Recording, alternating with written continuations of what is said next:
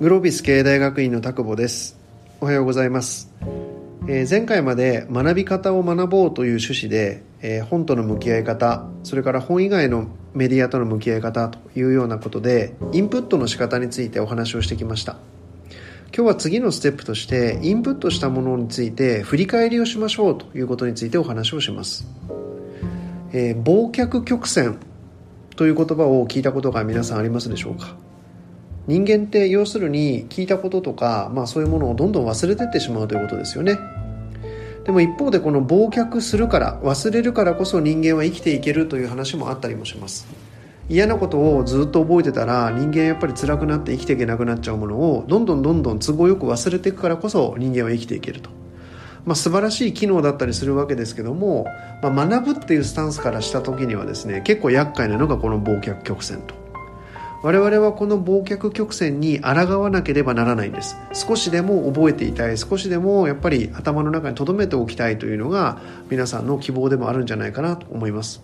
でそのための一つの手段としてはやはり振り返りをするということが重要になるんじゃないかなというふうに考えます。振り返り例えばどんなことか、えー、今日皆さんが例えば友達と2人でですね何かのセミナーに行ったとしましょう。セミナーに行き、えー、非常にこう感銘を受けながら話を聞きました。でも帰りにちょっと友達とビール一杯飲んで帰ってそのまま寝てしまう。朝起きる。昨日の話は何だったんだろうと。まあ、これがまさに忘却ですよね。忘れてしまうと。せっかくいい話だったのにと。でまあこれを少しでもやっぱり、えー、自分の頭の中に留めるために例えば昨日話していたことは何なのか。10行でいいです。箇条書きに書いてみる。これだけでもしないよりはした方がいいと思います。ただじゃあここまでやったならば次にぜひやってみていただきたいなと思うのはその書き出した10個のことというのは自分の今の仕事とどういう関係があるのかどういうふうに応用ができるのかもしくはその10個のことは自分の人生とどういう関わりがありそうなのか自分の人生をより良くするためにどんなふうに活用できそうなのかというようなことを改めて考えてみる。これが振り返りということになります。今はセミナーを例にとりましたが、まあ、読んでみた本参加してみた何か勉強会見た映画何でも振り返りの対象になると思います。もっと言えば日々やっている仕事も当然振り返りの対象になるわけです。今日は例えば何かの企画コンペに出て自分はプレゼンテーションした。そのプレゼンテーションが良かったか悪かったかそんなことも当然振り返るわけですよね。そうなると経験から学んだことも振り返り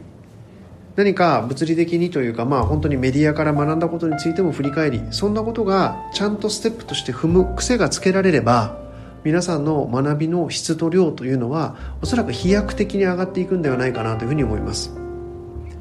えー、グロービス経営大学院もですね毎回のクラスが終わるとそのクラスで学んだことについて振り返りを、えー、皆さんがディスカッションをこうやっている、まあ、ある種のシステムの上に上げてくださいみたいなことをよく言います。